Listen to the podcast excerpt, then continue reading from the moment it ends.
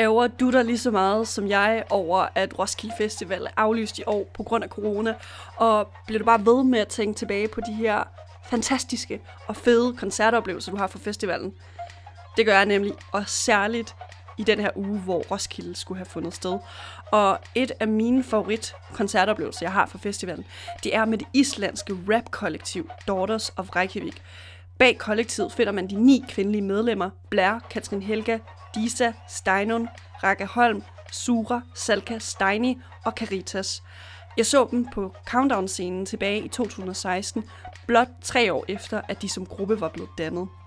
De islandske døtre er denne uges hovedperson i pitten, og udover at være et af mine favorit Roskilde-minder, så er de også lige udgivet et nyt album, Soft Spot.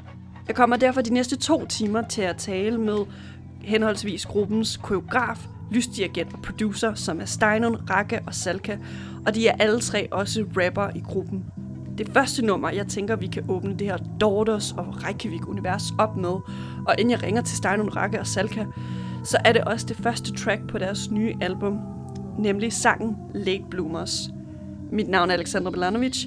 Velkommen indenfor i pitten.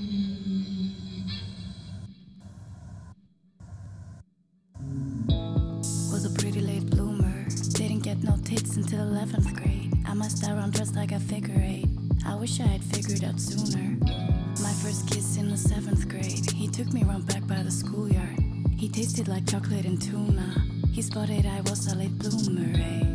I didn't know, didn't know. It was long ago, long ago. I didn't know. Hey, how should I have known I was worth anything? They didn't tell me. Forgot to tell me, babe. Forgot to tell me. I think we were missing out. It seems to be ours to figure out by ourselves. They call it sweet 16. I think that I can agree. Life was a dream. I kept on nothing but me. I kept on nothing but me. Woo!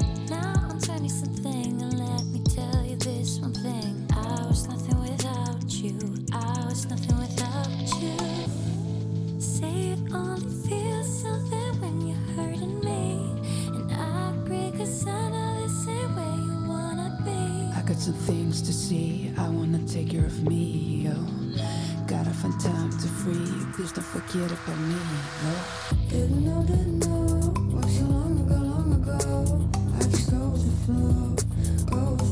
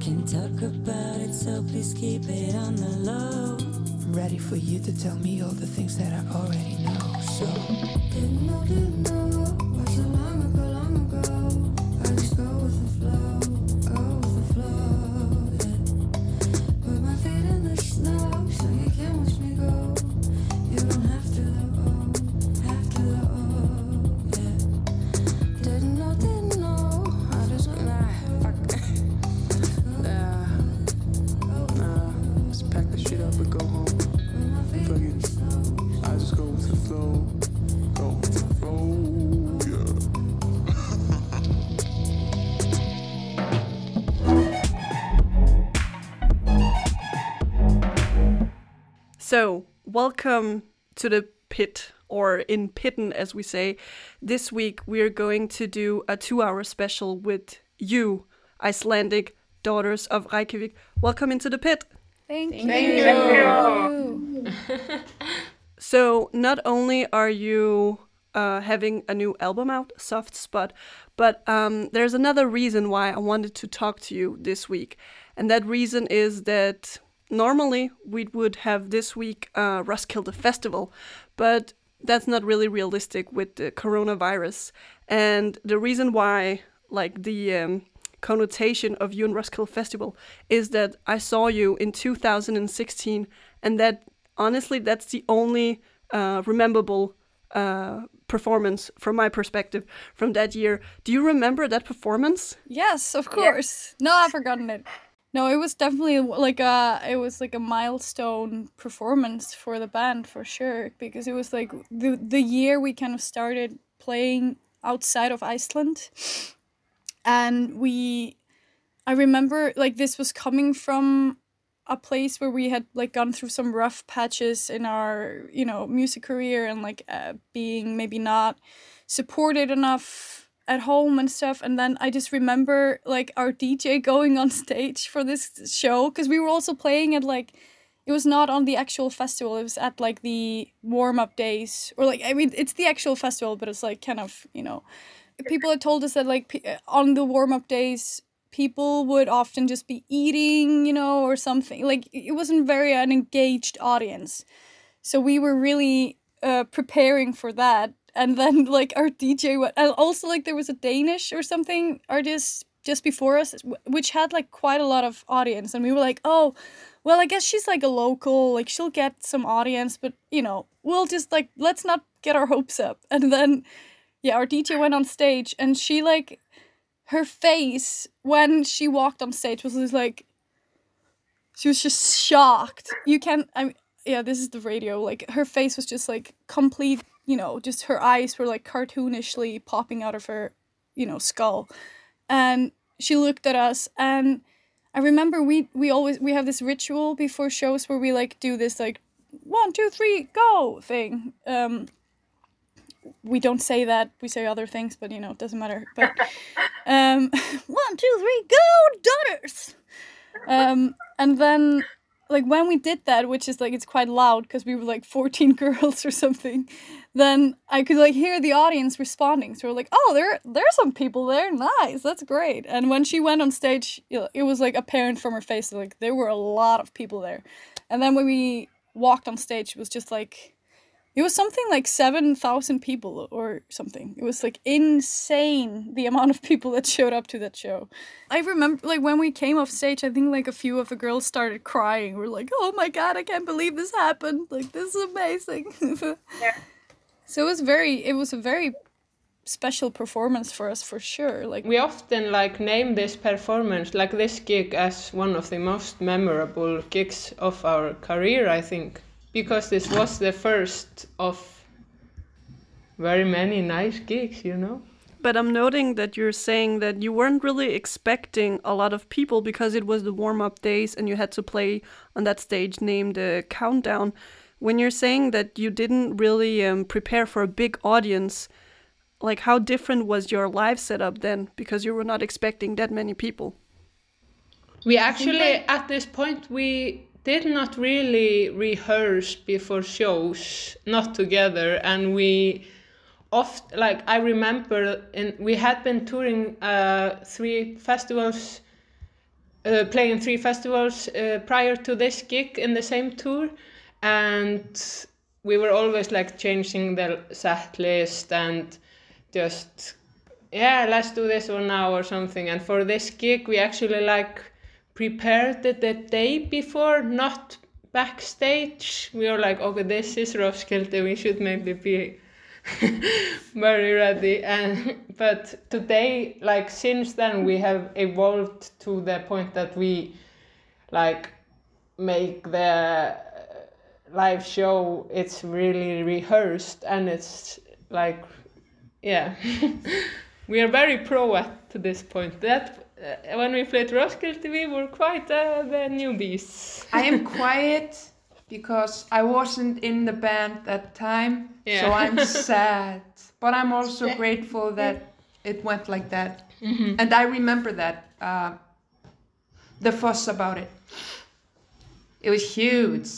Throughout the program, we're going to uh, play obviously your music, and some of it is uh, actually your recommendations. If you had to mention a song when you performed at Roskilde Festival in uh, 2016. What song is like the most memorable song that you played on that stage? Hmm, good question. I think it's something like Åkesleg or something that was Yeah, like you know the same one. like a group song there where which is super high energy.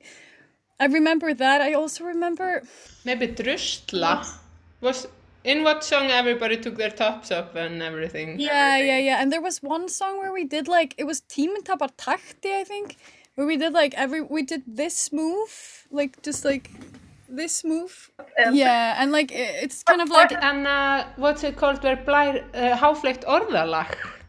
Yeah, it wasn't that. It was in Háfleygt orðalag. Maybe that's a good song as like a Roskilde song because I remember I think it was maybe the first song on the set list, and we did like this move. Yeah, like it's like a doing a pray, making a prayer, but like over over your head, um, and everyone mimicked it. And I remember like that was very unusual for us because we were used to playing for crowds that were like very skeptical of us and very like, oh, is it like, ooh, should we? should I be like actively supportive of this or should I like hide that I actually like it or like do I just don't like it and stuff so like um this many people being just like "Gah, we're gonna do the same thing they're doing was really like oh shit like they really actually like are into this so that was great I think that would I think that one would be a good one to like put up Yeah, there or maybe Drusla because I also remember with Drusla we like talked about the slut walk before. Yeah. And people were like crying and there was even this guy there in the front crying and it was very Oh my like God, it was so surreal. There were also Yeah. like we stayed at the festival the whole time, or I did at least. Like some some of us like didn't make it. some of us were like there for two days. We're like, I'm leaving. This fucking horrible. Like uh, the the amount of shit I've walked in. No, not like the, not like the festival is horrible. Like not the music, but just like the setting and the campsites and the the poop, you know, it's everywhere. And the pee, like I actually I went there in 2013 and I got like ammonia infection in my face. I got like literal sores from like there being too much ammonia around Yeah. me, which is insane. Imagine the amount of just like pee, like urine that was like in my fucking face. I, I got that 2005 in Roskilde. in Roskilde. No. You were in Yeah. Roskilde in 2005? Five, six, and seven. Then Sashka was 10. it's like, damn, girl. Uh, Yeah, I'm old. you're an oldie. Oldie but a goldie. Oh, yeah. Um, But yeah, I So- think I think let's say let's say drusla úr ógisla ég segi. D-R-U-S-L-A Það gefur þér ekkert leifi ert að skilja það Of sæt, of full, of ein, of seint, of til í það. Ekki skilt að hlýða, konur segja sjálfar komdu að þær vilja ríða, annars þarf að býða Skömm, skömm, skömm og ég skammast mín fyrir að djamma Fyrir að fá mér vín, eitthvað annar Sanna á mig var að lit, eftir sleik, fara og deit, vera fín Er það banna? Skömm, skömm, skömm Ég er ekki að nenna þessu fjölmenna Hugafæri kalla og kvenna, henn að kenna Brjóst eins og Jenna, sást hennan kjól, hún var glenna. Bitch, fokki, skömm, skömm, skömm Hún var svikin því, hún fór í búrku, blöð og leiða bikini. Hún fyrir vikið, næri það saminsku biti sem Ísland hefur bitið í sig. Vitið þig hvað það er skitið að þið forritið okkur til að hugsa eins og þið. Og smitið okkur af áliti með uppbildi að útlitið bjóðu upp á ofbeldi. Það er nöðbyrðar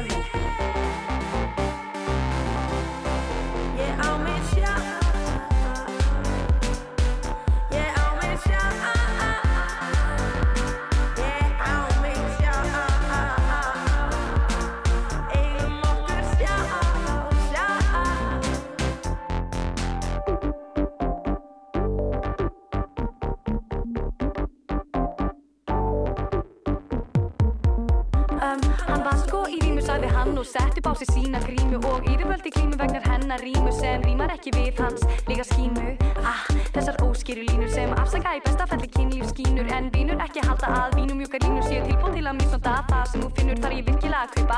Pipar spray við erum engin fokkin grei að þeir er það.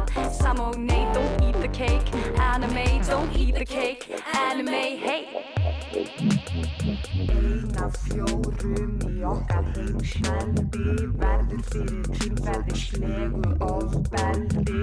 Er það út af lélegu barna uppbeld eða hæstarétti sem að stöðugt feldi þessar ákærur kalla þær smáskræmur málflutningur dræmur og það af leiðir ekki saknæmur. Ég sagði nei, það var ekki nóg. Lárumarinn Það var ekki nóg Áfallastreitur öskun Það var ekki nóg Ég var að segja satt en það var ekki nóg Ókunnugu kunningjar, ástvinir og ættingjar með aukinni kvartningu, þekkingu, vitundar vakningu, gagfamri vitningu er kannski hægt að vinna gegn þessari samfélagsblekkingu, spillingu. Nokkuð ljósta kerfi þarf að breytingum að halda, samfélagsviðhormið alda, einkenna landan, fokkt á kerfi. Þetta er algjör skandal, D-R-U-S-L-A. Þarf ég að stafa það niður á blað, feilletra, kapslokk, já mig líka maður, hei, ert að skilja það? Druslatara stugsa í nýsirti er talnurusla valminningi Drusla færus frá hæstarétti svo sem myndi svo svo feðraveldi Drusla vel, drusla af sjálfsöryggi, raunum drusla þess að skilur ekki. Drusla eftir að hlusta því þú veist ekki að drusla hugsa mannréttindi.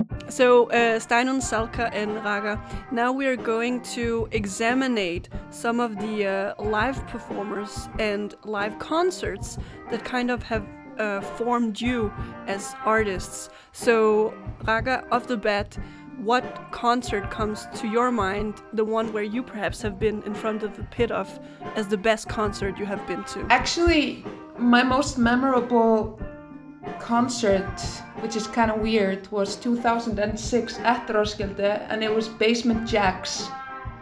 Um, then they, you know, then Kanye West was, you know, right after him, so I was kind of mind blown there.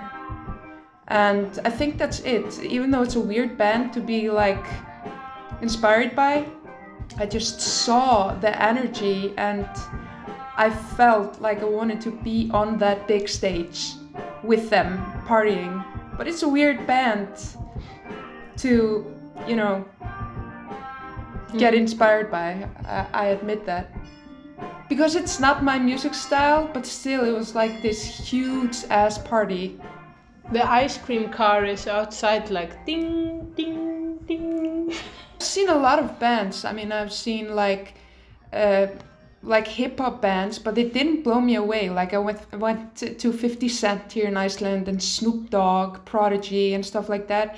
I've seen a lot of uh, bands on Secret Solstice and Sonar and such things, but this is really memorable. I, you know, I remember this concert. I don't remember the Mhm. other concert concerts that, that I've been at, even though there are so many. Yeah. But this one, mm-hmm, it's here. What about you, Salka? What what concert do you remember? I remember like a lot of like my favorite concerts are from like Airwaves in 2011 because that was my first Airwaves and I was like 16 and had it was kind of like first taste of just being in this like musical arena where I was able to see all these different musicians do different things and I was so inspired and like infatuated like i was i hadn't been exposed to anything like it so it was something that i think a lot of the concerts maybe if i would see them today i would be like yeah whatever you know but like at that point in my life i was just like oh my god this is amazing i can't believe this and i was coming from having listened to a lot of um just like most of the artists I'd been exposed to was like were male, you know, and I wasn't really just hadn't really seen that many women like front fronting bands at all. Like um wasn't pre-exposed to it and wasn't at the time like actively seeking it either. So I just hadn't seen that many women play music at all. And I like remember really clearly seeing Mammut. It's an Icelandic band. Um like Mammoth um they're great, like very, very uh, successful Icelandic band, and they have like three women fronting, one playing guitar, one playing bass, and one vocalist. And they, I remember just seeing them, and they had like this really, they were just all very like static and like very root, like grounded and beautiful and powerful, and it was like not a very flary show at all, and it still had such a like breaking energy and people were like dancing. People were so excited by it and they had to do so little to excite because they were just like had something like some power or you know there was something being um translated there which was like really powerful for me to see. I remember it like i remember something like clicking in my brain where i was like oh shit i've never seen three women fronting a band like ever.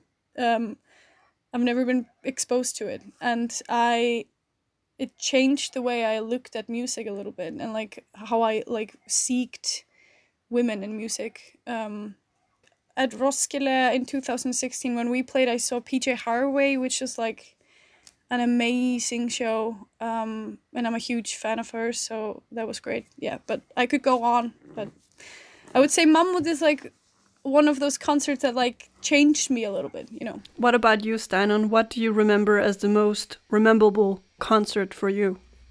I think it's probably I've gone uh, every third year or something to Rototom which is like a reggae festival in Spain.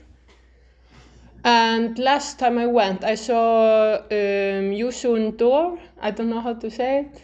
Youssou N'Dour.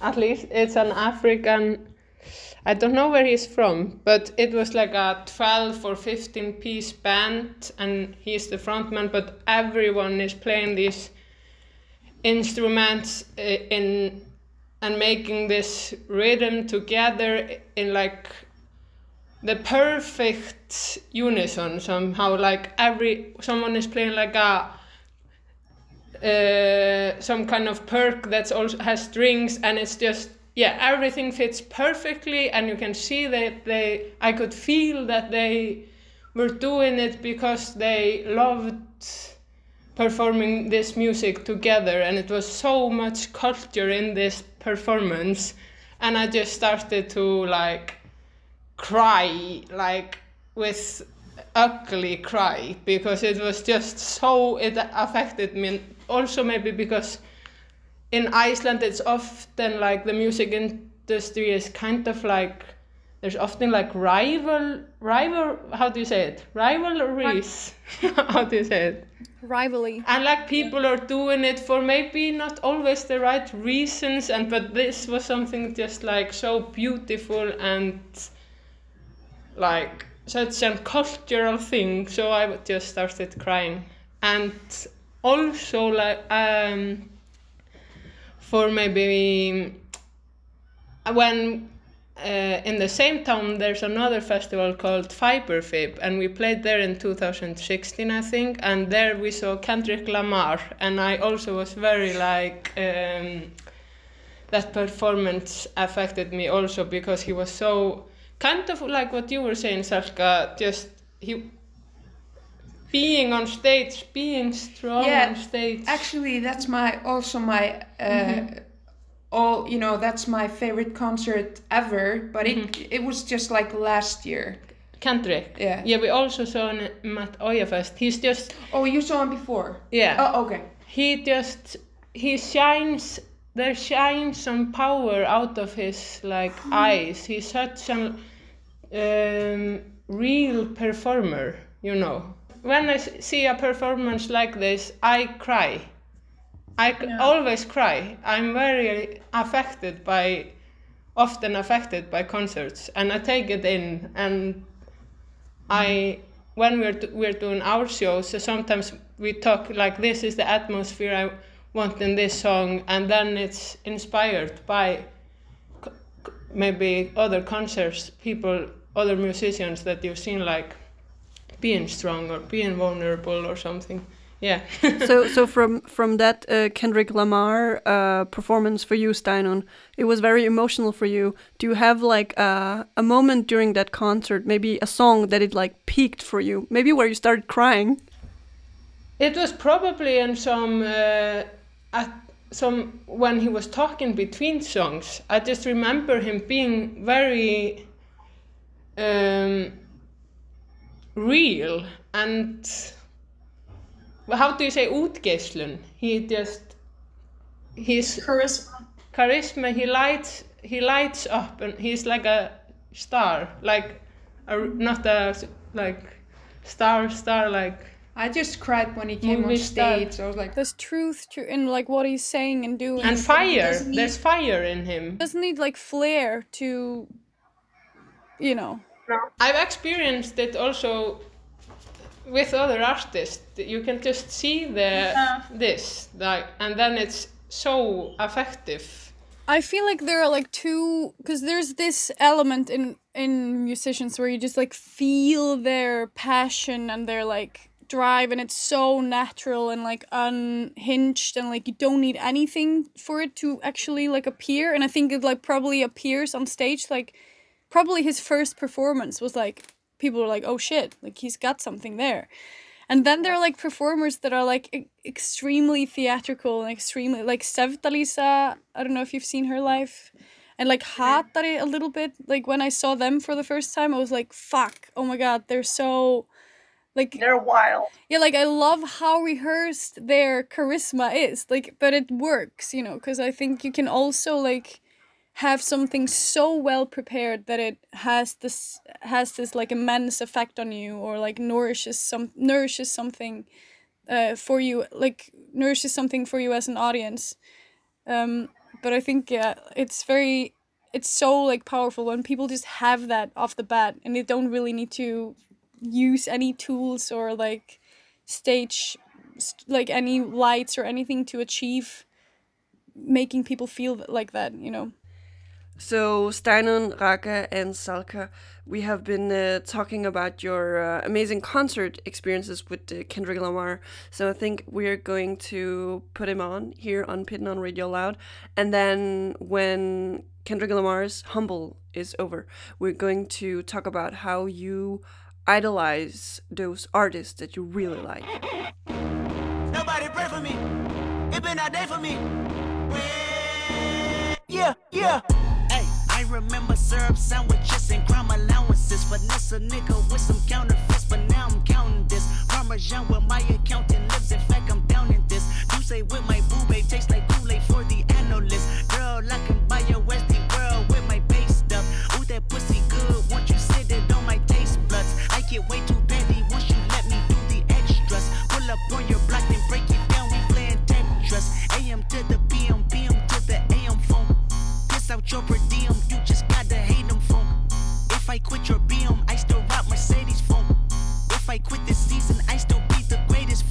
My left stroke just went viral. Right stroke put a baby in a spiral. Soprano C, we like to keep it on the high note. It's levels to it, you and I know. Bitch, be humble. Hold up, bitch. Sit down. Hold up, Be humble. Hold up, bitch. Sit down. Be humble. Bitch, sit down. Be humble. Sit down. Be humble. Sit down.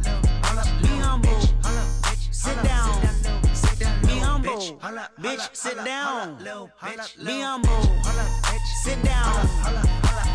Who that nigga thinking that he frontin' on that man? Get the fuck off my stage, I'm the Sandman. Get the fuck off my dick, that ain't right. I make a play, fucking up your whole life. I'm so fucking sick and tired of the Photoshop. Show me something natural like Afro Show me something natural like ass with some stretch marks. Still a take you down right on your mama couch in polo sock. Hey, this shit way too crazy. Hey, you do not amaze me. Hey, I blew cool from ACA. Oh, but much just pace me. Hey, I don't fabricate it. Hey, most of y'all be faking. Hey, I stay modest about it. Hey, she elaborated. Hey, this that great poupon, that Evian that TED talk. Hey, watch my soul speak. You let the meds talk. Hey, if I kill a nigga, it won't be the alcohol. Hey, I'm the realest nigga after all. Bitch, be humble. Bitch. Sit down. Be humble. Sit down. Be humble. Bitch, sit down. Be humble. Sit down. Be humble.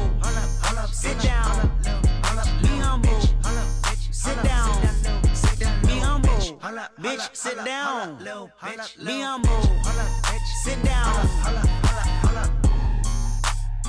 You're listening to Pitten on Radio Loud, and my name is Alexandra Milanovic. This week, I'm feeling all Roskilde Festival nostalgic because it's cancelled this year, and one of my absolute favorite concert experiences I have from the festival is experiencing the Icelandic rap collective Daughters of Reykjavik live in 2016. And I have also invited them inside of the pit this week to examine who they are as concert guests and fans, and specifically the fan part. That's what we're going to talk about now.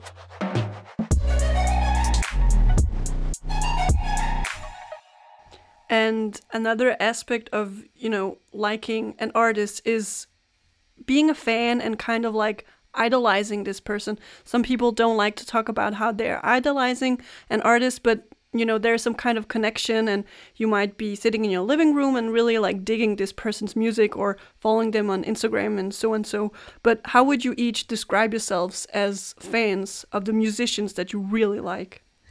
I like I when I was younger, I was like a crazy ass fan. I was like one of those people that would probably like send someone a letter and like you know with nude pictures of myself. Um, What kind of pictures, Salka? you know those the the kind you don't want your like twelve year old daughter to send in the post. Um, but like I yeah I was really like I loved Jack White when I was a teenager, which is so Me strange. too. I went to like I flew to Amsterdam to see him when I was like 15 years old or something and I like went with my friend who was like 13 we were like ah! And we waited outside the arena he was playing in for like something like 7 hours. And then we ran in and we like grabbed like the the barrier for like in front of the stage. We're like first row center like holding on to dear life to be not to be like pushed back somehow. And then we like um I remember when he came on stage and I just like as soon as he walked in there was like a lot of suspense before like the drummer like you know just like doing this solo and then we were like kind of introduced to the stage. And when he walked in I just like burst into tears. And I mm. cried the entire concert. Like I did not stop crying. It was insane. So like that's what kind of a fan I used to be. I was like just like cried over any little piece of you know if he would release like a an exclusive clip or something which like I was at, at like Reddit forums like looking for voice messages that someone had like gotten a hand like I was uh, crazy. Were you like this about us, Raka? Yes. Before you started the band? Did you Google us? Yes, I. Because Raka was our biggest fan, Reykjavík Daughters' biggest fan before she started the band. I found like you made some something. Some did you make some kind of a postcard or something? I can't remember. Or something that you or was it a poster in the album? Yeah. Yeah. Maybe, yeah, yeah, So, yeah. Ugly poster. No, oh, sorry. I put it on my wall. Aww. No. Raka, like, do you have still have this in you? Like, do you still get this shrimpy fan feelings? no, I'm kidding. Nah. well, you know, every time that I go on stage with a band or you're at a rehearsal or making music or whatever, I'm I always re, you know, I'm so grateful for joining the band that they accepted me to join the band because I was really a huge fan and I always remember how much I appreciate it and it's not like uh, hvernig segir maður sjálfsagt It's not like um. It, I can't take Given- it for granted, you know. Yeah. yeah, you take for granted. Yeah. Yeah. We fe- feel the same way. We are very like we feel very lucky that you joined. And actually, we're going to talk about that topic and about uh, that perspective, later in the program. But first, uh, since we have two on board on the uh, Jack White crazy fandom, if you had to choose one song from uh, Jack White's repertoire, which one should we play? Oh my god, there's so many to choose from. Ah, my 16 year old heart is just like, how can you possible pick possibly pick a favorite? I'm gonna say like, uh, let's do like, uh, fell in love with a girl. Let's do that.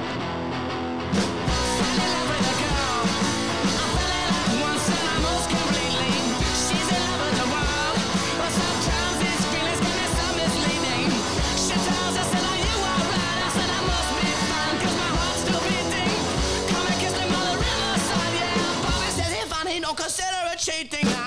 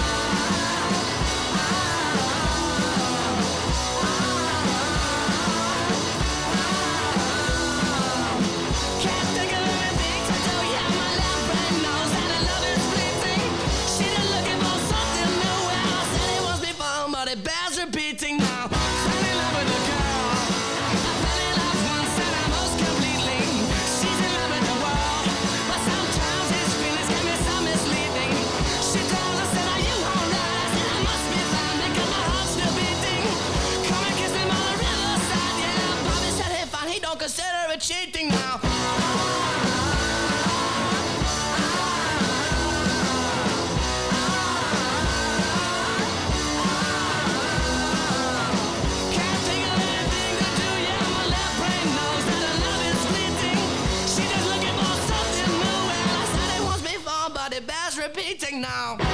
Fell in love with a girl with the white stripes. My name is Alexander Milanovic, and you're listening to Pitten on Radio Loud.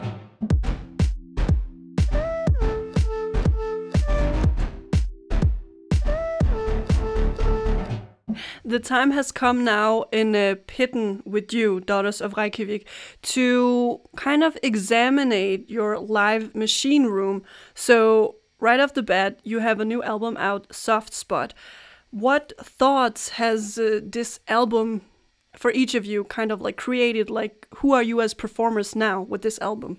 It's, we we decided to do an album that we, was uh, more maybe ba- streamable rather than um, Performable.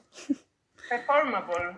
Uh, like be, because before we maybe were focusing more about doing songs that would work well on in our live performance, but um, at, when we were making this al- album, we decided to focus on like making it more streamable and um, it's quite we've done most of the songs live though but usually we if we would do the whole album it would be very different uh, live sets than we usually do because Yeah. it's very many like A lot of the songs are more. I'm dancing at the moment like smooth dance you know that's when I walk off stage I think though, like what it's pushed us to do, like the songs we have been performing from the album, have like pushed us to be more, maybe like experiment with singing more on stage and like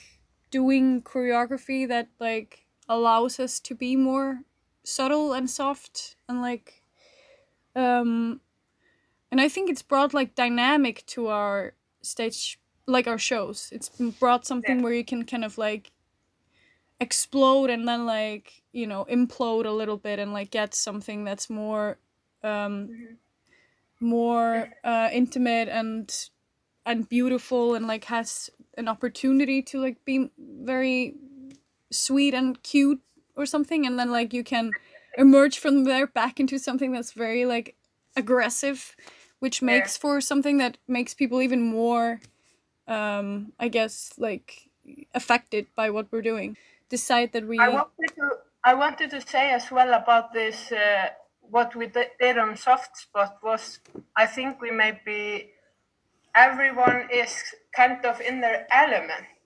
So uh, we Yeah. we really thought about uh, which kind of performer each one each of us is. mm-hmm. So the ones that are quite like um, maybe more of uh, maybe softer and more into vocaliza- vocalization or what do you say like making melodies Just they like are singing. doing that whilst the more like hardcore rappers are doing the hardcore rap instead of and some are doing everything you know like us all us three maybe i don't know i think most of us were doing most things but like yeah i feel like But I the like hardcore, hardcore stuff. yeah And when it gets but soft, you're quite soft sometimes oh on the yeah, album you know, you know, you know. For sure. you- You're Right. I think it was a really nice. It it was just like more intimately. Yeah.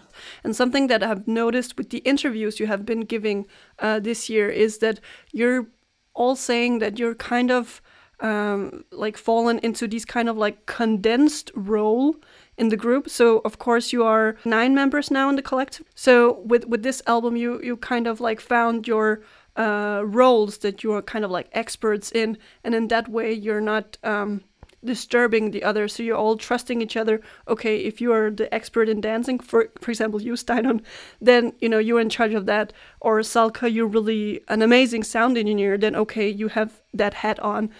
Try try to explain like more about these condensed role that you have fallen into in the group.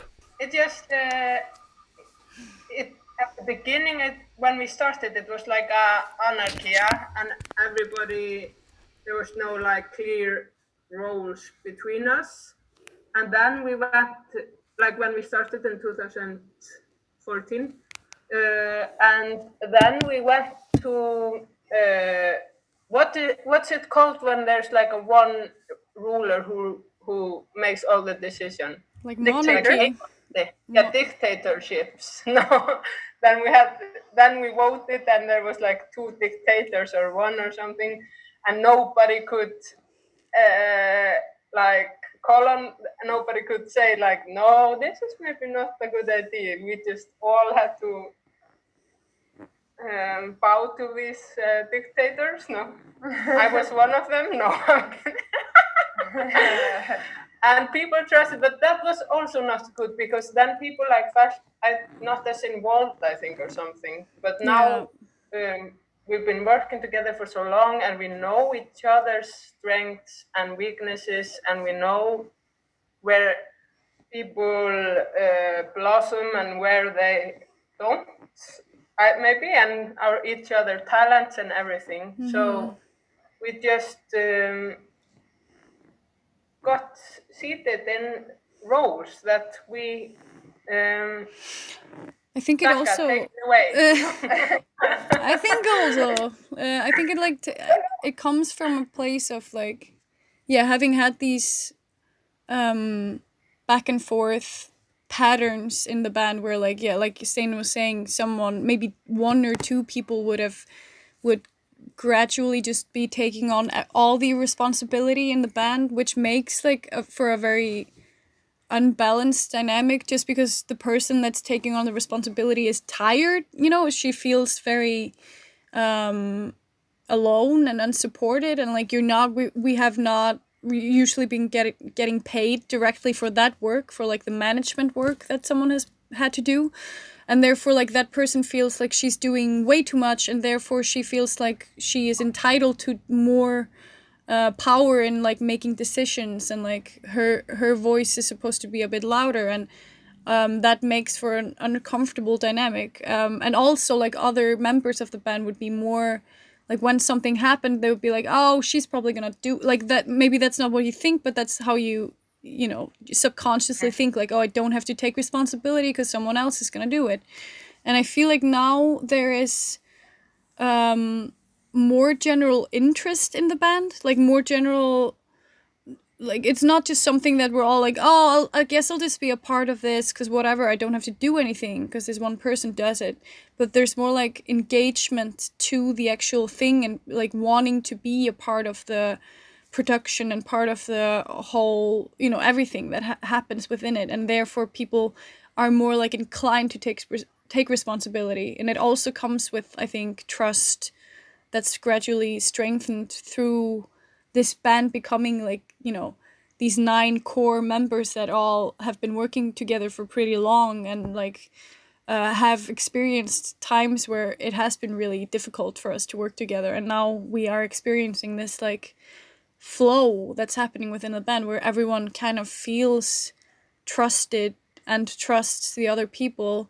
And then it's so easy to take responsibility because you know you're not like taking on something that's gonna be too much or too hard or that's gonna mean like oh now i have to do everything. Or like oh someone is forcing this responsibility upon me and i like feel guilt tripped into it and there's some guilt like you know there's n- there's nothing to it but you know the idea of us wanting to make this work and all of us wanting to do our part to make that happen you know?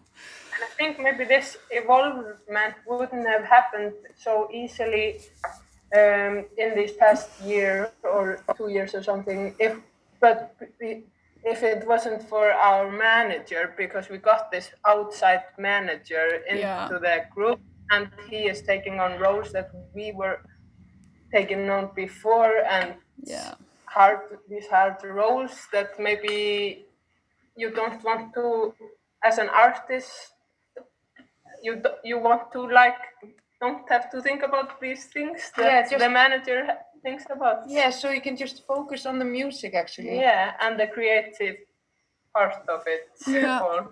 for sure i think there's uh that's also definitely it that like the responsibilities we have are um definitely fewer when we have a manager um and maybe and he's also good at saying like hey i can't do this like can please someone else do this and then maybe because it's an outside person it's not like one of the group. I think we got like the perfect teamwork going on at the moment where everyone is there are some team leaders in the group that are maybe lead like helping with stuff like that but we are everyone has a role. Yeah. Everyone is in there engaged and doing their part But there's also something, uh, another like interesting aspect with the with this new album, Soft Spot. It's kind of like you're taking a more international approach. So first of all, you're not, and don't laugh at my Icelanding. You're not uh, really um, uh, You are daughters of Reykjavik now, as well as on the Soft Spot album. You have I think only one track that is in Icelandic, uh, the title track. Um, Raga, why have you chosen to go t- like for a more international approach?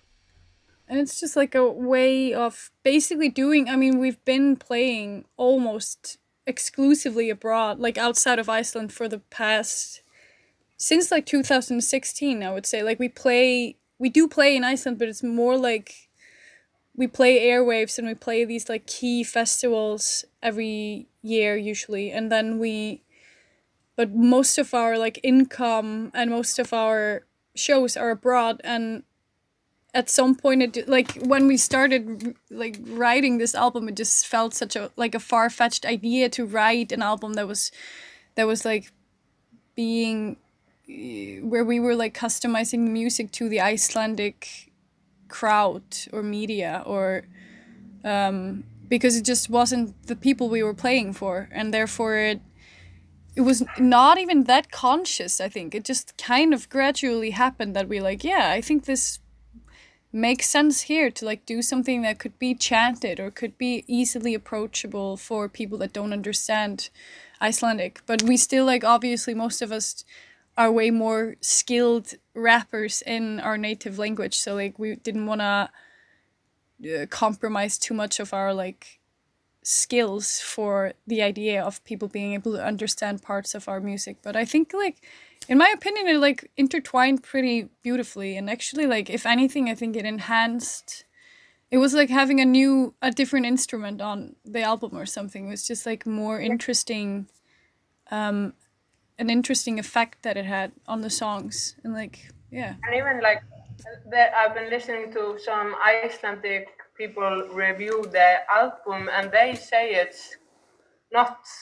They didn't even notice it. yeah exactly Like, i think we really got because so many people in iceland like gain when they gain some popularity abroad they like start to um translate some of their songs or like they'll just like completely um going like have a career that's completely english based and a lot of the time they get so much hate from the icelandic media for it and like abroad as well people are very often like what the fuck man? Like i love we love the icelandic like duh and they're so usually very like mixed reviews about this and i feel like we really got away with it. Like people seem to be very unbothered by it which is very nice surprising really but like i also when i listened to it for the the first time i listened to the album after we just recorded it like before i even mixed it i was just like I I thought after listening to it, like, yeah, I don't think this is gonna bother. Like, I don't think this is gonna hit people,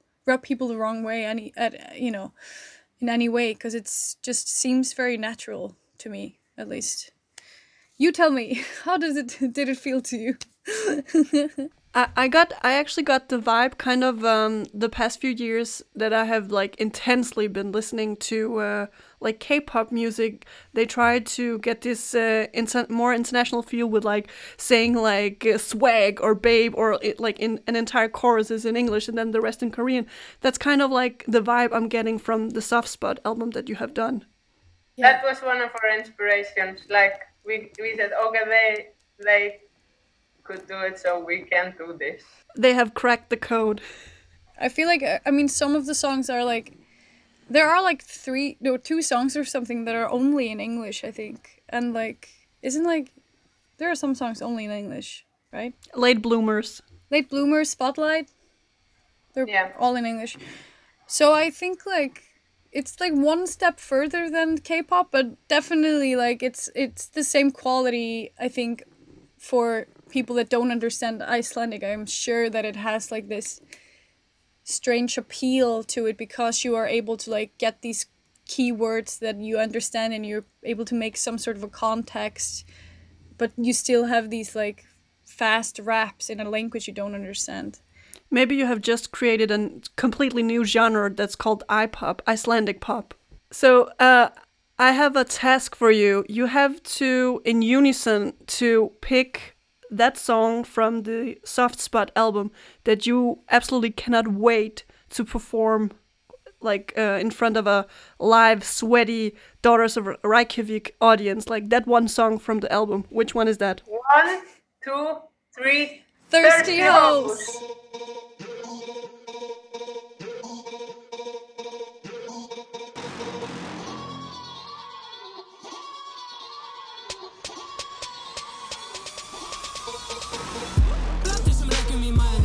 Og smyrðar og keksjó Munurinn fullur af gulli af veislu, komið frá Mexiko Munurinn á okkar stór, ég fæ með demanta, þú farði bjór. Ég var í kirkjukór, nú er ég mella og er ekki nóg. Begu ég saman í klíku, begu ég á til svítu Rúðina blötar að hýta, begu ég liggjandi verandi svita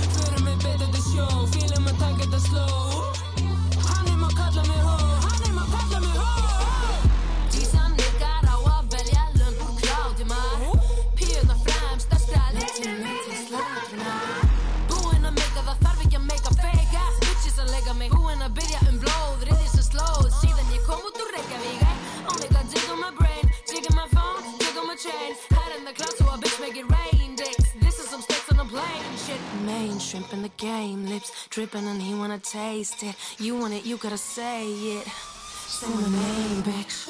Thirsty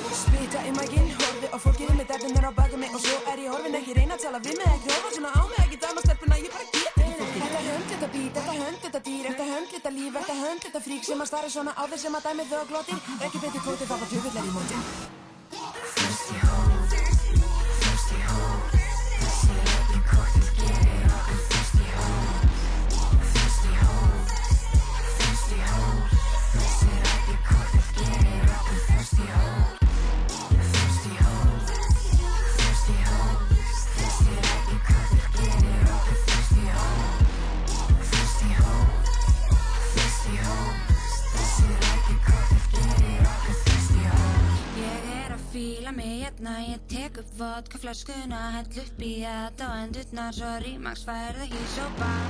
Ég má þetta marg,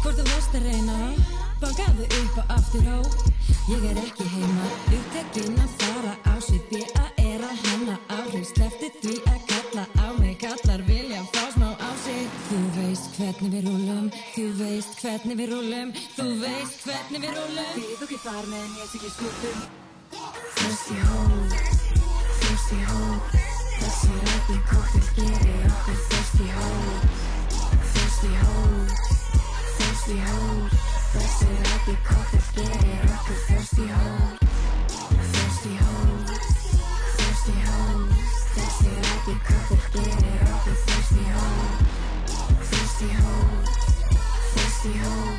thirsty thirsty Thirsty Hoes is by Daughters of Reykjavik, which are also my guests here on Pitten this week.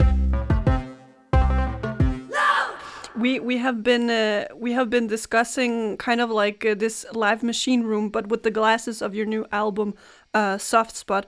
Now we're a- actually going to uh, examine uh, if we have like a toolbox in front of us each, uh, and if we take a look inside of this toolbox, what are your favorite tools to create a Daughters of Reykjavik live show? I've been making the like set list and choreography for the live shows for some years now, with some help. But Mostly alone. what I is like, then I think about dynamics. I think about soft versus um, hardcore stuff, and I think about like um, quiet versus loud, and yes, like so dynamics and chaos and Chaos versus refined, like choreography Yeah. versus Yeah. freedom. so it's always like this and like um i usually when i'm making the set list i like listen to the songs um in the order that i want us to perform them and change it. So it's so the set is like a journey. And that's so it builds up and it goes down and Then we talk about like if we go to another tool, you know, we study like how we want the lights. Um, you know, now we will uh, work on backdrops, visuals. So we're trying to, you know, We're like um, gradually, yeah. Especially because now like Raka is like the person that's kind of like now we have a person that's responsible for almost every aspect of our live show. So like Raka is responsible for the lights and visuals. So she's like, she like we don't tour with the light technicians any like not yet, but like we usually she goes and is like very clear about every cue and every song and like every you know every thing every time we want something really drastically changed or something and so yeah definitely we're like slowly trying to make the show like super refined and great like technically as well so what we are performing in, mhm. like costumes, but actually like it's, not costumes. I don't want to call it costumes. It's like clothes, Outfits. What we wear on stage. You know, those are all kind of tools that makes the uh, the show like uh, uh, come together. Yeah. Definitely one of the best tools is like costumes or sorry Yeah, outfits and spray tan. Outfit, yeah. Spray oh, tan. I, I remember one Teeth one whitening gig.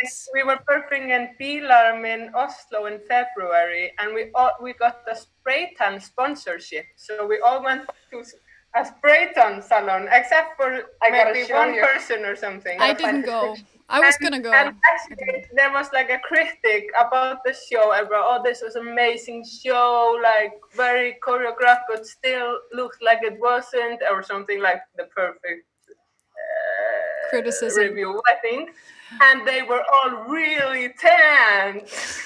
But but but before you do a concert, you are you know preparing together and kind of like um, uh, getting in the mood of performing.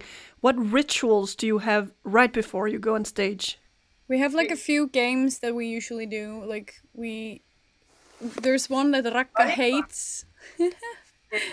What? We It's called Bunny Bunny. we do a game called like Bunny Bunny, which I think maybe you know. It's like a pretty, I think, like popular pre-show game. No, please explain. Okay, it's it's very hard to explain alone. You like you you, send like you, stand say you, yeah you sit in a you stand in a circle and I would say like bunny bunny bunny bunny and send like oh no sorry I would do bunny bunny bunny bunny and if I would look was looking at Steinunn I would like throw the bunny at her and then Steinunn would do Bunny, bunny, bunny, bunny. and she would send it to So someone another else.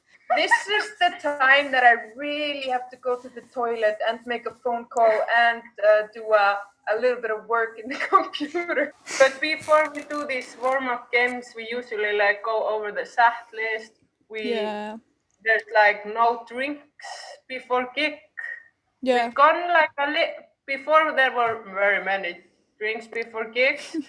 Actually, after Roskilde, we were the people backstage said we've never had band drink so many beers. But we were also like 14 people.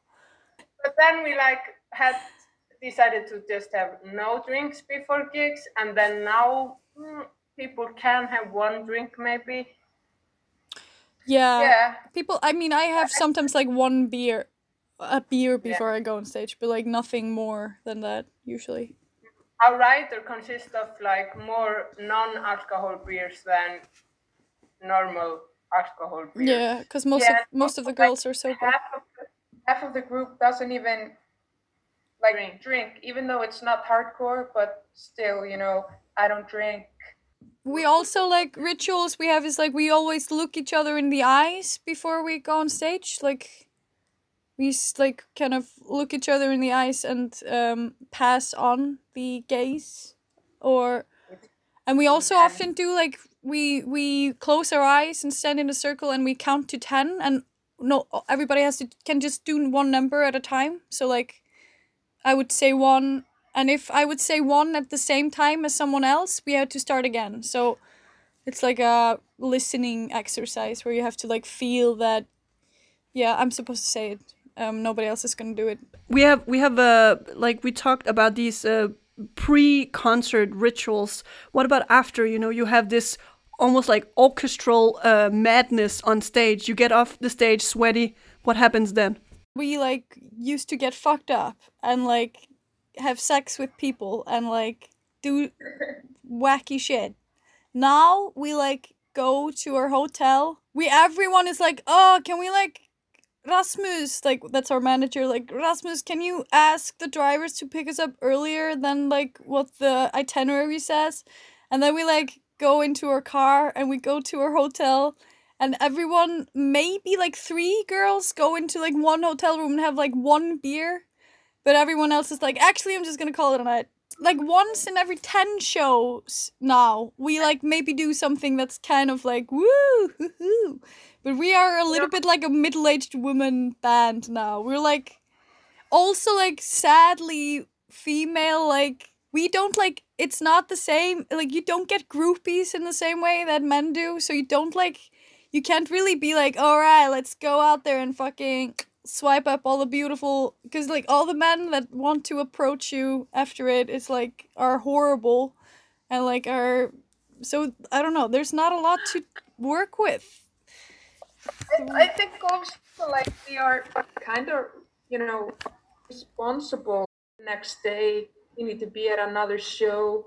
But i you know because i always go home to the hotel and go to sleep but i've also heard you guys come home with crazy stories and you know stay up all night parties and something weird and i'm like well i missed that you know So Steinunn, Raka, and uh, Salka of the Daughters of Reykjavik. Before we move over to kind of like the playful section of Pitten here on Radio Loud, I'm thinking that we should go back to your new album, Soft Spot, and just dive a little bit into it musically and uh, have a have a little break from talking. And then when we come back, we're going to play a little game. So first, let's hear the track called "Fool's Gold" from your new album, and then we'll play a little game. Dæturnar sem þú veist að ég gerði Skartið og flíkurnar eru skamtíma Þegar mig eftir veðri langar að fykta Það er ekki nóg, mæti með snjó.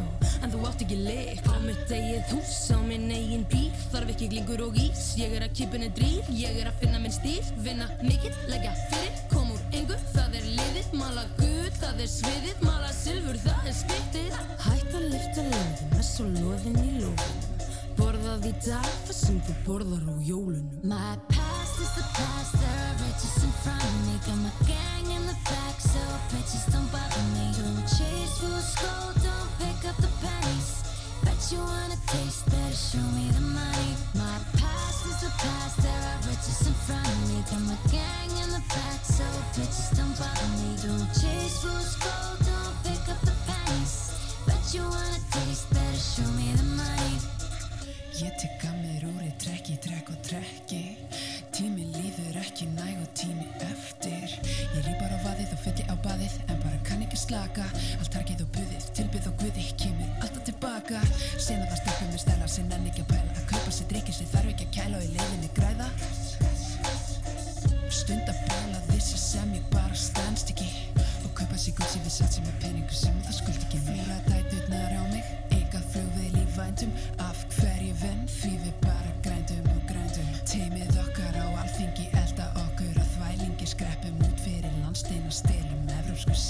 My past is the past, there are riches in front of me. Got my gang in the back, so bitches don't bother me. Don't chase fool's gold, don't pick up the pennies. Bet you wanna taste, better show me the money. My past is the past, there are riches in front of me. Got my gang in the back, so bitches don't bother me. Don't chase fool's gold, don't pick up the pennies. Bet you wanna taste, better show me the money. Fremst á blöðunum þau segja ég sé hot bitch. Þú situr heim í stólnum, playa gæja catfish. Er löngu hætt að drekka, farðu burt með þennan dreg Síðan fyrstu sónaskoðun, spotta strax að ég sé sig Mér fljóta kveika ef þið ættir svona feik Með lög heimil á lækna vakt hef alltaf verið veik. Ég smegi mér inn á bakvið, þú býður fyrir fama Því þeir elska okkur einu, kjöpul og kallan í flottari kæði Fleitandi orðum og býti þau bánsa eins og kelling á leði Strákar að slæsa okkur ná ekki gegn bara þeir ættu bittari sveði Beint upp í rúm eftir gig. Ef að við verðum Keiri átta tíma til að fronta næsta festival. Við tókum þetta upp í Berlín og þau flugu okkur frítanga Baxi snóa flöskum en engin okkar að drekka. Tróðum þeim ofan í töskur, hótel, herbyggi, mekka Segin svo er, það fer mér vel. Allt sem ég ger er ákveðið skref Partir af planið, þú má koma með. Haldi við mig, ég komin á fer. Er talandi, byrjandi, sofandi Vastrunin út í gær. Ég vakandi, hugsandi, vinnandi. Klukkan er business time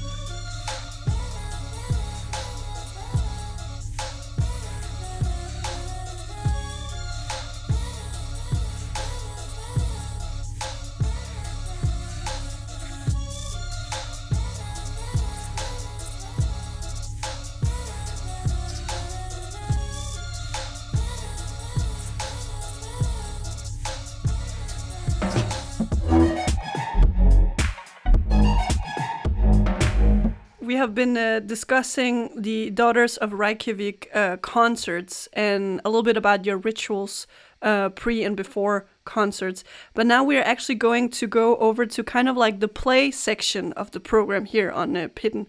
Do you, any of you have a piece of paper in front of you? I have three rules for you. And you have to, this is the first time on Pitten we're going to do it. Three people in unison are going to create the perfect dream set list. So the rules are simple. The first one, choose six songs from your musical repertoire to put on this set list. The second one is that you have to choose a, a context or location. So it could be uh, Daughters of Reykjavik are opening Orange Stage at Roskilde Festival, for example.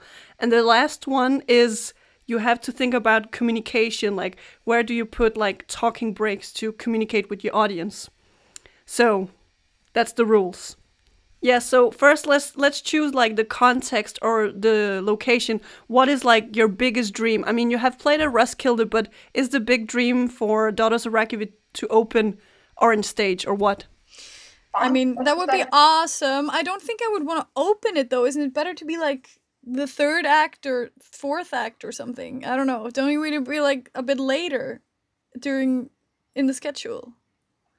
I wonder. Or Coachella. Coachella. I think we should leave America out of it. We're better Let's than America. Do Roskilde, this is Danish. Okay. Let's do Roskilde. It's way better than Coachella, probably. I've never been to Coachella, but it looks lame. Yeah, there's probably no piss in your face. People need to be like, it's all about like cultural appropriation and uh, VIP sections. But and let's do this. Let's do this. We start with an intro at Roskilde. okay, we're opening Yeah, the orange. Number three. We're opening the orange stage at Roskilde. We start with our intro. Is that okay? Is that a song? Tr- try to describe the intro what is it Yeah, it's like the song that we play for our entrance, and it's like this epic, like huge thing where we come in one at a time, and people we make people anticipate what's gonna happen, basically. I usually put that as song zero as well. Okay, song zero. Then song number one. Steinunn, what's song number one?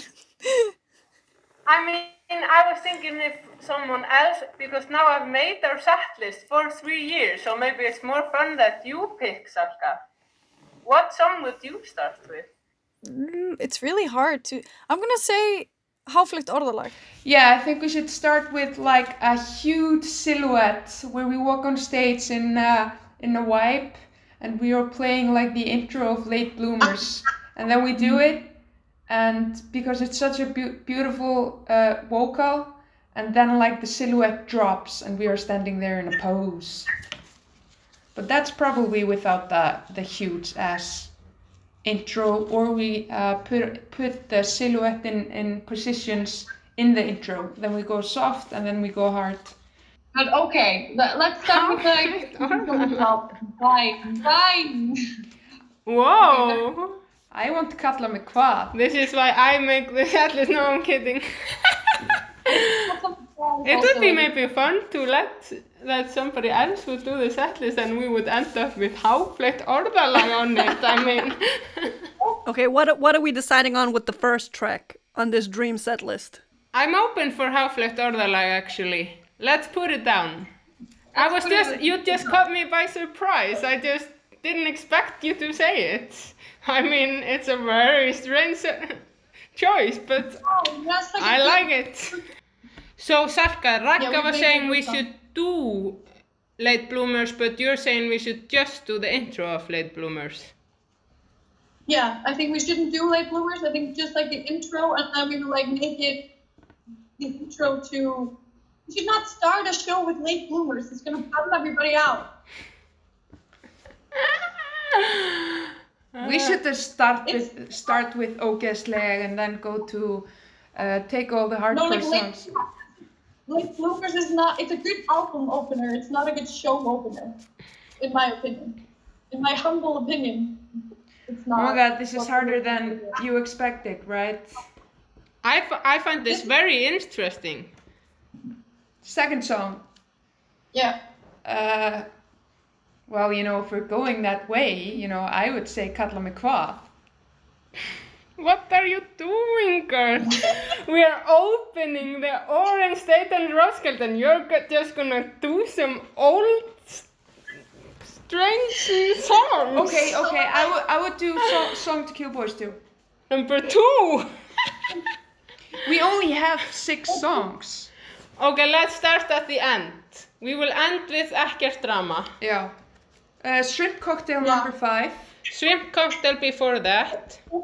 It's called Thirsty Hoes. Uh, thirsty yeah, Thirsty Hoes. Hoes before that. Uh, and before Thirsty Hoes. We do Ógeðsleg. Or a song to kill boys too. Or yeah, Song to Kill Boys too, I guess. And then Oakisla is number two. Yeah, I think that would work. It's Ah. it's a list. It's a list. We have it. Okay, number Okay. four, we get like a volunteer to go backstage and like we do song to do boys to. Like the volunteer comes on stage, we kill him on the stage. Not really, but like we fake kill him on the stage. Yeah. Number four. Number five, we like we're like, great, thank you so much for being on the stage. Like, give it up for Kyle, he was great. Um, he's not really dead. Like, no boys were harmed during this performance. and then we um, go into. This is song number three or four? No, four. Four. Right? Yeah.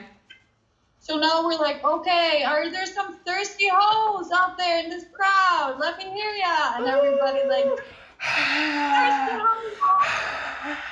And then we, then we start, like Caritas starts beat the thirsty hoes, and we go to the crowd and we give them, we have like two bottles of champagne, or like. But we're on stage stage. Champagne. We're stage stage orange, so we have everyone popping. I think nine bottles. I think we should have people in like we should have people working as the poppers like in the down like like at the release concert we had like this very muscular boys being our servers so we would have like 20 boys like that yes or girls or girls bodybuilder Oh my God. girls And be like undercover in the crowd. Be like, you know, drunk teenagers. Like, take off their shirt and like have a bottle of champagne Yeah. and be like, and have a thirsty hoes, like something stencil on or something. Yeah. And then they would like give everyone champagne and we would start the song and then in the first chorus we like all jump off the stage and go into the crowd. We all Yeah. like crowd surf. Oh my god, we have like a belt that makes us fly over the crowd. like Yeah. like a flying fly- and we're like thirsty hoes. Thirsty hoes. Like some fly, some stage dive. So we're like Yeah. we're covering all ground. Yeah. Like every single square meter of the Mm-hmm. of the air is covered by the doctor's picture. And then come on stage some people whilst we are in the crowd. A circus. After Thirsty Hoes, we go back on stage we're like, okay, this is our last song. They only give us six songs. What the fuck? It's like so 15 short." minutes. Like, so short. We finally got here. We only got to do six songs. Shit. And then, like, for this song, we just need everyone that, like, the security will allow to go on stage to just, like, come up on stage. And we'll get, like, we will say this as it's not prepared, but because it's the orange stage, it's like the security would never allow a bunch of random people, like random Danish. That's why I think we should hire these, or not hire them, but like get like I was thinking bodybuilders women, like very muscular women mm-hmm. on stage, like You know, holding us on their shoulders. like multiracial crowd of people that we can possibly get, and they like come on stage, you know, like beautiful, and maybe like almost a little bit accidentally in sync with our outfits and stuff. mm-hmm. Then we have a party on stage for the last song. I And we like it. So, so to sum up, your uh, dream set list that you have created now here on Pitten is uh, opening Orange Stage at Roskilde Festival. And uh, Raka, would you just summarize quickly those six songs that you have chosen? You have the paper. Yeah, uh, we have the late bloomers intro, which is soft and you know brings us on the stage.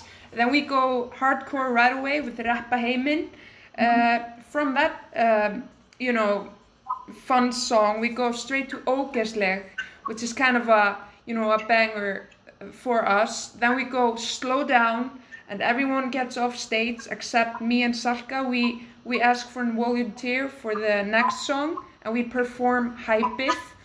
But then, boom, we get that volunteer on stage and we kill him with uh, at the song "A Song to Kill Boys To." And when that is finished, we throw him into the crowd again, and we start uh, the intro on "Thirsty Hoes." And we get uh, we have a, a a a crowd that will pop like ten champagne uh, bottles over the crowd. Yeah, I think we should do the intro like longer in a trap, like a dubstep version. Yeah, No, yeah. And then we go into the crowd, we go crazy, you know, you know, make everyone everyone wasted with vodka and champagne.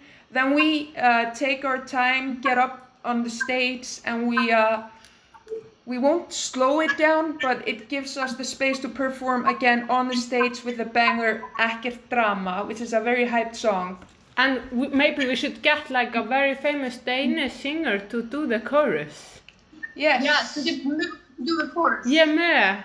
Yeah, m- Yeah. MØ, MØ will do the chorus. So, so looking looking at the at the set list, what song should we play from the set list now? A song to kill boys to. It's amazing. Ég er í skýja borgum, þú ert í skýja sorgum Mikk kjaftin opinn, öngul gleipir, beita erfið dorgur. Hm, Ha, var þetta vott? Og tæpast að vaði mig grímur á vott Minn neista í augunum glitrandi glott, steinar um lappirnar sekkur á botnin. Marinn og blá, hlutum allt í sundur og bein upp og gátt. Fokk, já, ég er svo sátt, stelpunna grimmar og tippand á táp Finnum ekki slátt, tvörundi grátt, gengum á lánt, líf og ekki blá Rítum upp á hár, hlutur sem ná, einn tá Á mér ég kannski að segja þér frá því. Kjærstaðinu mínum brá. Þegar ég kastaði honum fyrir bík Sko, þetta var ekkert mál. Tók bara beltu og tjóka hans má Gekk þetta langt augun að strá. Getum bara sagt að hann segi ekki frá. Pakka honum inn eins og jólagjöf. Ekki til tré heldur onni gröf Þurrkaði burt öll fingraför Þurft ekki meir engin amatör. Sett hann í skottið, kerð út á land Setti svo slottið á síman á bland Ekki eins og eitthvað sem hann muni sakna. Það er ekki sjans að hann muni vakna. Póstir ég, þetta skíti og hótel herbyggi Babe, hvernig fór ég að sofa, babe? Ég nenni ekki að leika hennar leik. Svaraði mér, ég lemmi, ég lofa. Babe, hætti þetta lúka svo feik Ert ekki dauður, gerð ekki neitt Jú, skarði ég sneitt, bjóð mig til steik Brautið í beinin, fokk ég veik En ég meik ekki heyra fleiri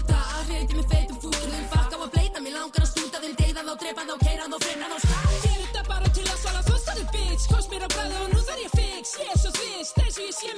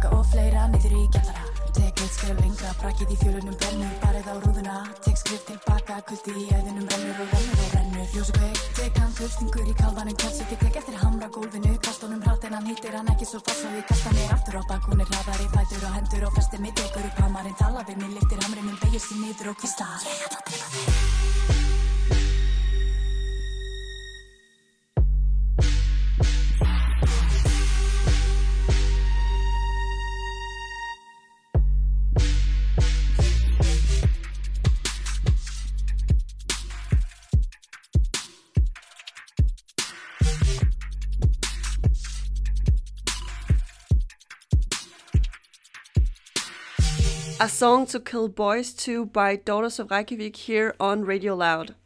This week, Pitten is all about the Icelandic rap collective Daughters of Reykjavik, and I'm talking with Steinunn, Salka, and Raka from the collective.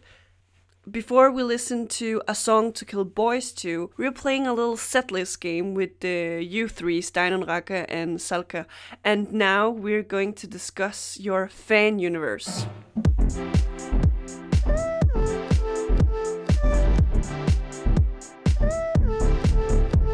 The fan universe around Daughters of Reykjavik. In a few words, how would you describe your fans? They're fucking fam. At each concert, we always gain fans. Mhm. Especially Raka. Yeah. Raka gained a lot of fans. A lot of potential lovers. People are, yeah. I think like our fan, like uh, Reykjavik as a fan is like a female, um, like maybe either like a forty-year-old woman who's just like, yes, you are amazing, or or like uh, Our parents. or like a seventeen-year-old who's just like loves being really drunk, listening to our songs, and like eating crypto with her friends and like talking about fucking shit. Yep. I think those are our fans. Um, and, And like, and of course the shrimps. then we have like a lot of male shrimp fans. No, I think we also have like we have a lot of male fans. Like a lot of men are also like very um like I think a lot of men like the idea of or like just like this has been something that taught them something in a way. Like this is something that they haven't seen. Yeah. And something we have touched upon in the beginning of the uh, interview is you, Raka. You actually started as a Daughters of Reykjavik super fan. From your perspective, try to put some words into, you know, going from super fan to being an important part of the group. Yeah, um, it kind of because they made me so welcome in the band, it almost felt like natural. I, I kind of felt like I've always been a part of it, like there was a, a factor missing. Actually, uh, at one point when I was in, uh, I lived in Turkey for uh, some months. Kolfinna actually messaged me about joining the band, but I was in Turkey and I couldn't. And you know, I thought I lost the opportunity, so I was so sad. But you know, it felt so natural. I, you know, I was like, I've always been a huge fan, but I've, you know, I was so welcome in the band, so you know, right away I felt like I had almost been there all the time. And and from the other perspectives, we have we have you, Salka, and you, Steinunn. How what was it like for you to just you know put a fan inside of the group?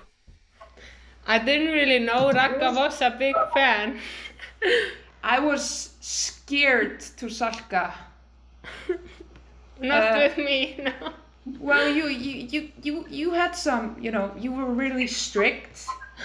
But I remember. I was the tour manager in this trip. Yeah, I remember we were performing Rappa Heimin at some kind of a weird live radio thing in. I don't remember where it was. Do you remember? We were sitting in a row, and Ólafur Darri was on stage, some writer, Mm. and and Salka. BBC. Yeah, and you, Salka, and Johanna were backstage, and you know, I, I I approached you guys, and you're like, I was like, I'm a, you know, I'm such a fan, and you guys were like, oh, okay, nice, and I was like, fuck, they're scary. I don't wanna. I'm going Um, away. oh, I'm But then she turned into the most, you know, she my girl, she my girl. Sweetheart. I, I remember when you started in the band.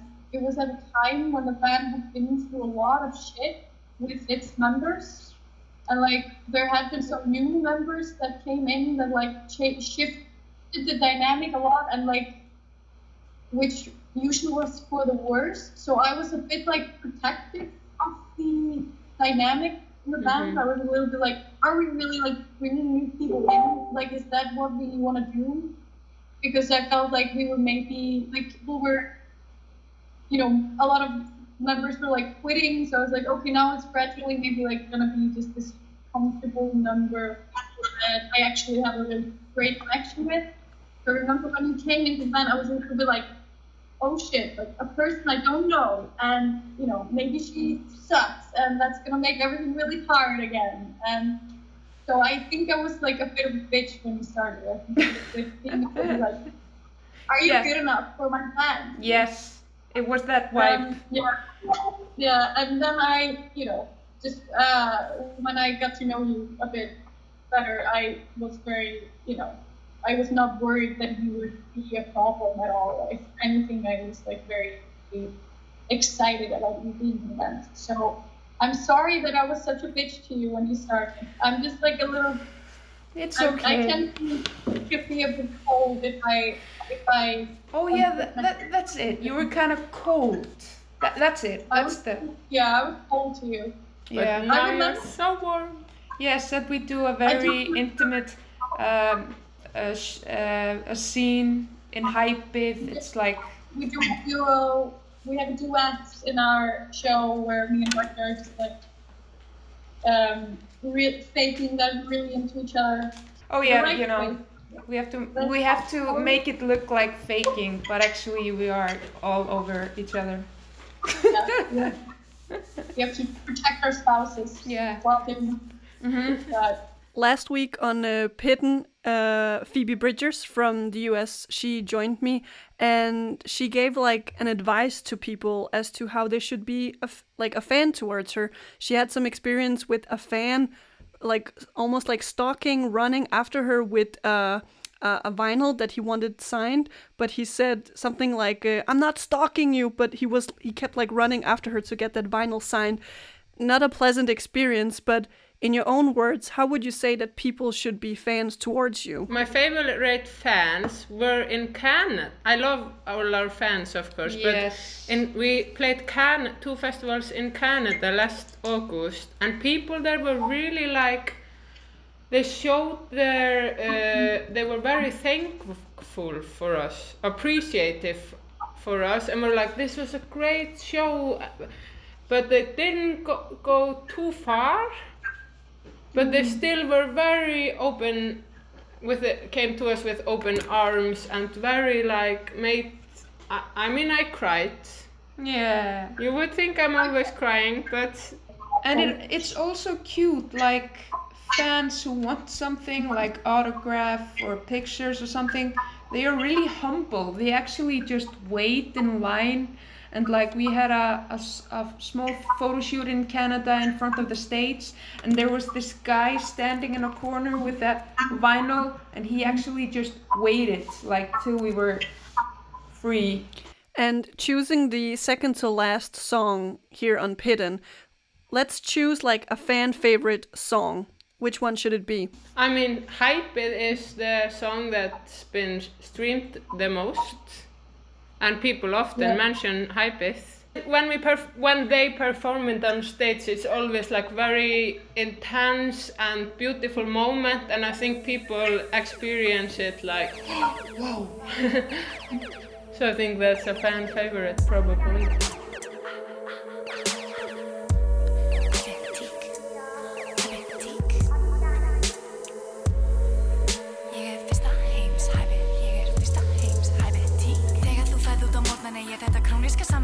Sem að veldi þér varand á heilanum skýt slít allt í sundur sem í er vit. Því að það sem þú sást í gær er það sem ég veit þú mun drepa á morgun með því sem þú ágast að horfa á. Blinduðum augum og þar með gera úr því vesen.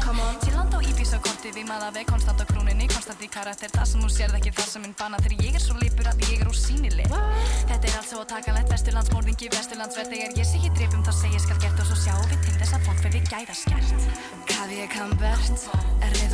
ég Tannsbregum og ég get minna hér í skandinaviska Kongo. Og þó reikningar ekki eins og rústinska rúldur kveiki ég mig bara í sík og vídeo klámyndi klára þetta Kanada. Lótsi tjem þú jöturinn í mango. Og stór, of klár. Glemdu því ekki, þú getur það ekki með steina og læk ekki reynir þetta sjálf. Fíla sjálfa mig, fíla sjálfa mig og ég fíla þig. Svona komdu til góði næ fyrir að færi mig fjara því að muna allt sem gerðist í gær. Æ, æ, mun taka pilluna, stilla við gera klukkuna Bílið minn er bensinlis og úri myndi stoppa alltaf nett fyrir stuðum eða sættina. Eitt fælt vann í rættina, Óli geið sem eitthvað þjálfara. Ég gaf hún partí, andri, andri, eitthvað til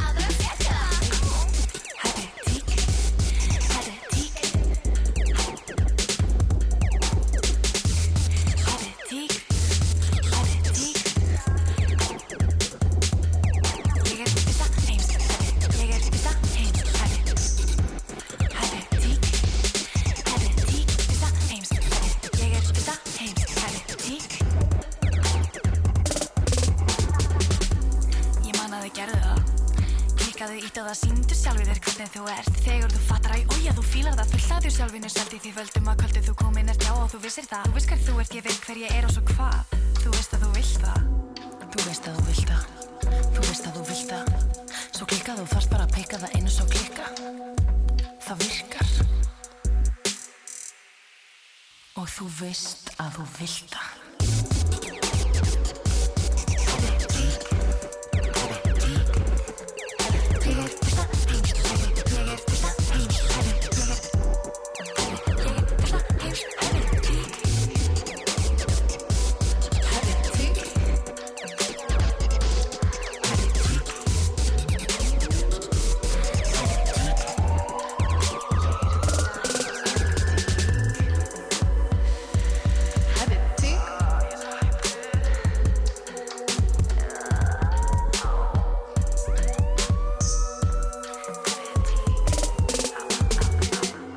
listening to Pin on Radio Loud, and my name is Alexandra Milanovic. This week, I have been feeling nostalgic about Roskilde Festival because this year it is sadly cancelled because of coronavirus. And I have picked um, one of my favorite concert memories from Roskilde Festival ever for me, which is in 2016 when I saw Daughters of Reykjavik. And they have been uh, my guests uh, today here on Pitten, and I've talked for yeah. Two hours now with Steinunn, Raka, and Salka, and their new album Soft Spot is out everywhere, and you may be able to see them live on Icelandic Airwaves, which uh, takes place in November. So far, they haven't canceled it, so I'm really crossing my fingers that they're not canceling it because I want to see them live again. And now we have actually uh, reached the uh, the end station of Pitten this week with you guys, Daughters of Reykjavik. Um, we have been through your live machine room, kind of examined what tools you like to use for doing your live performances. We have just discussed a little bit uh, your new album, Soft Spot, which is out everywhere now. And then you have created for the first time, three people in unison tried to create through uh, a, a video chat a dream setlist you chose opening Orange Stage. The absolute last track we're going to listen to here on Pitten this week with you, Daughters of Reykjavik. It's going to be my uh, favorite song of yours at the moment. It's uh, Ekkert Drama. So I'm thinking, do you want to have the honors of doing the outro for the program? Yes. What does that mean? Normally I say in Danish, uh, vi ses i pitten i næste uge, which means Uh, see you in the pit next week. Vi ses pitten i næste uge.